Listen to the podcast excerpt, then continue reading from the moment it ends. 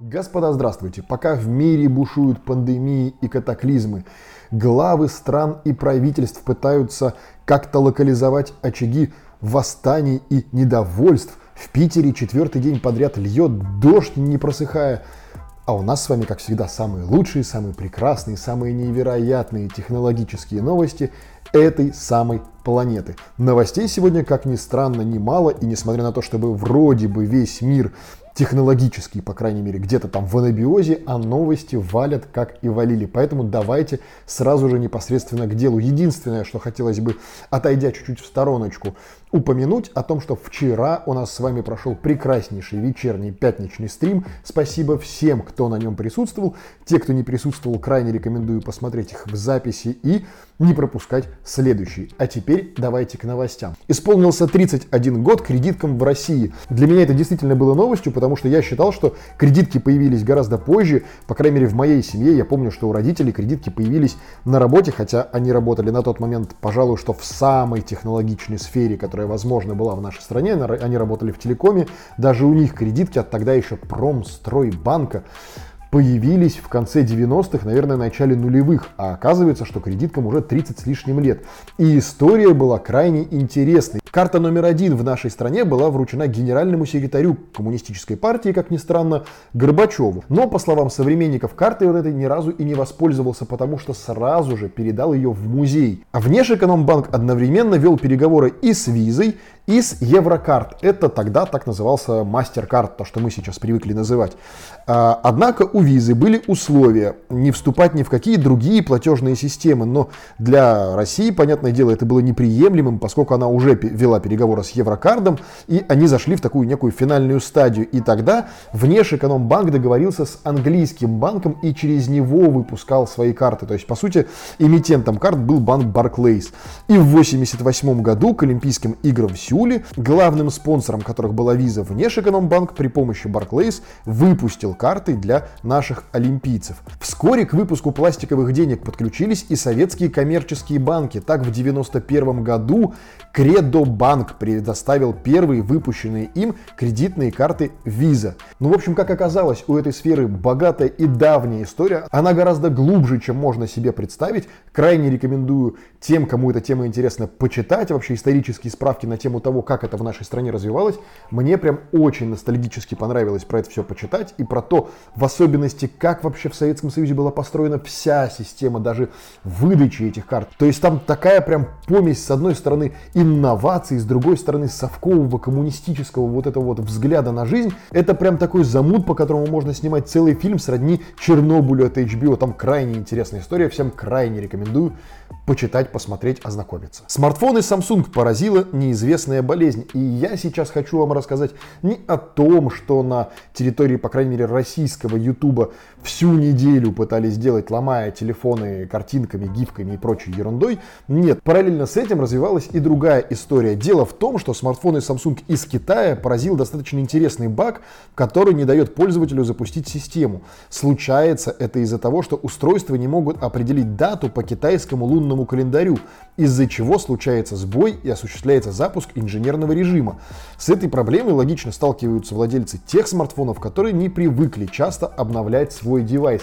И Samsung уже подтвердил наличие проблемы и помимо того, что порекомендовал тем, кто все-таки давно не обновлял свои смартфоны, все-таки их обновить, ну и помимо этого пообещал с багом разобраться и выпустить к этому всему делу заплаточку. Ну, мы с вами, конечно, живем не в Китае и вряд ли ориентируемся по лунному календарю, поэтому, наверное, нас этот баг не постигнет, но то, что такое в мире происходит, стоит знать, ну и как-то вот в голове себе держать. У беспроводных наушников Google Pixel Buds 2 странные проблемы со звуком. Все больше пользователей новых наушников Google Pixel второго поколения жалуются на проблемы.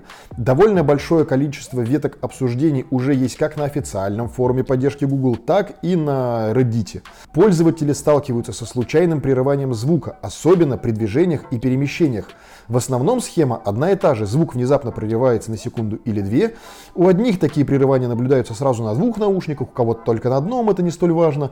Но самое интересное, что проблемы заметнее на улице, чем в помещении, например, когда пользователь прогуливается или вышел на пробежку. Проблемы начались с момента поступления наушников в продажу прям сразу же и уже выпущенные обновления программного обеспечения не помогли. Также проблема не решается и заменой самого смартфона, к которому эти наушники подключены. Компания Google уже знает о проблеме и работает над ее решением, а исправления ожидают в ближайшую неделю. В некоторых случаях помогает, но по крайней мере временно. Отключить наушники, перезагрузить смартфон, затем поместить наушники в зарядный футляр, там сложная, короче, схема. В общем, сам факт таков, что не успел в конце апреля Google выпустить свои новые обновленные наушники, как уже кругом повсеместно баги, и судя по количеству реально, по крайней мере, веток даже на Reddit, а еще сколько людей об этом даже не написало и просто втихаря мучается.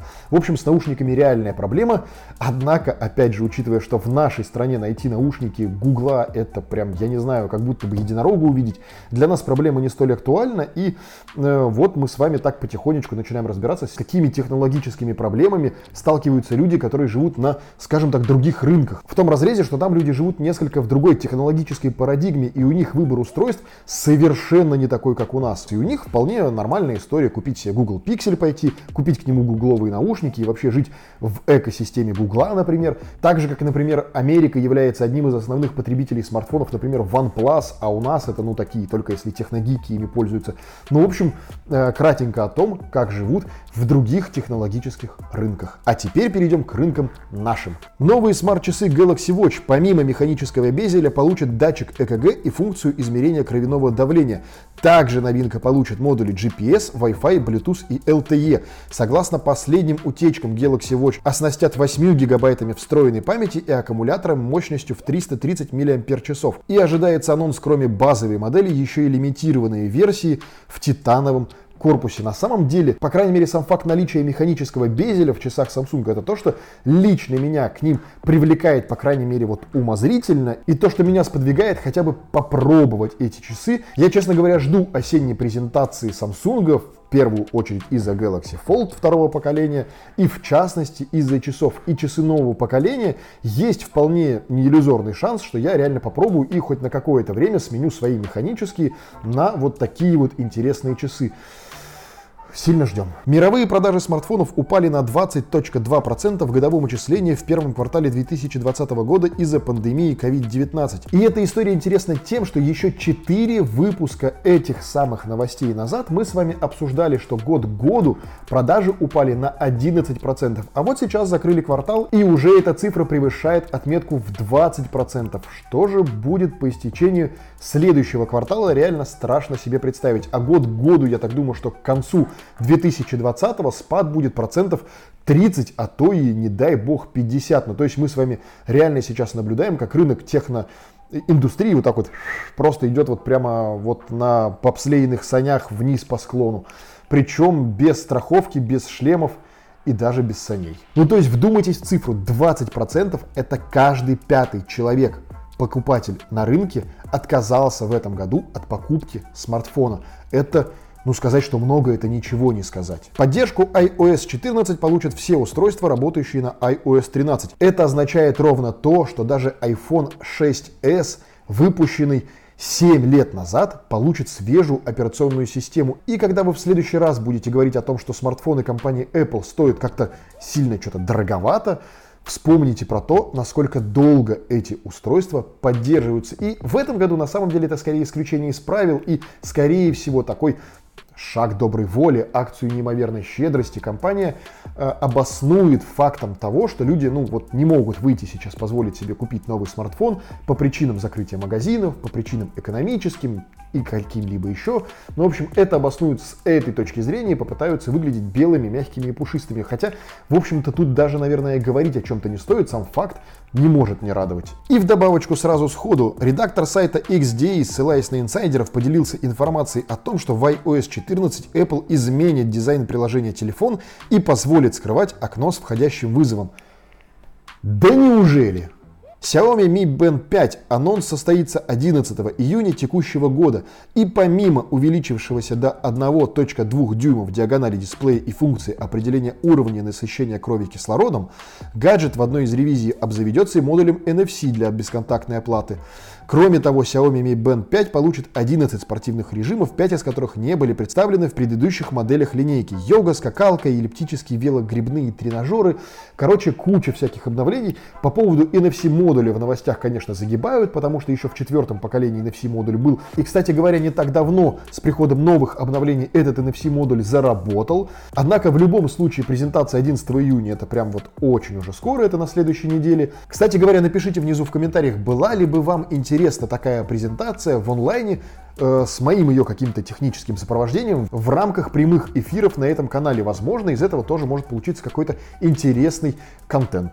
Vivo выпустила наушники TVS Neo, новый чипсет Qualcomm, минимальная задержка и до 27 часов беспрерывной работы. Ну, в общем-то, беспроводными наушниками, по-моему, сейчас уже никого не удивить.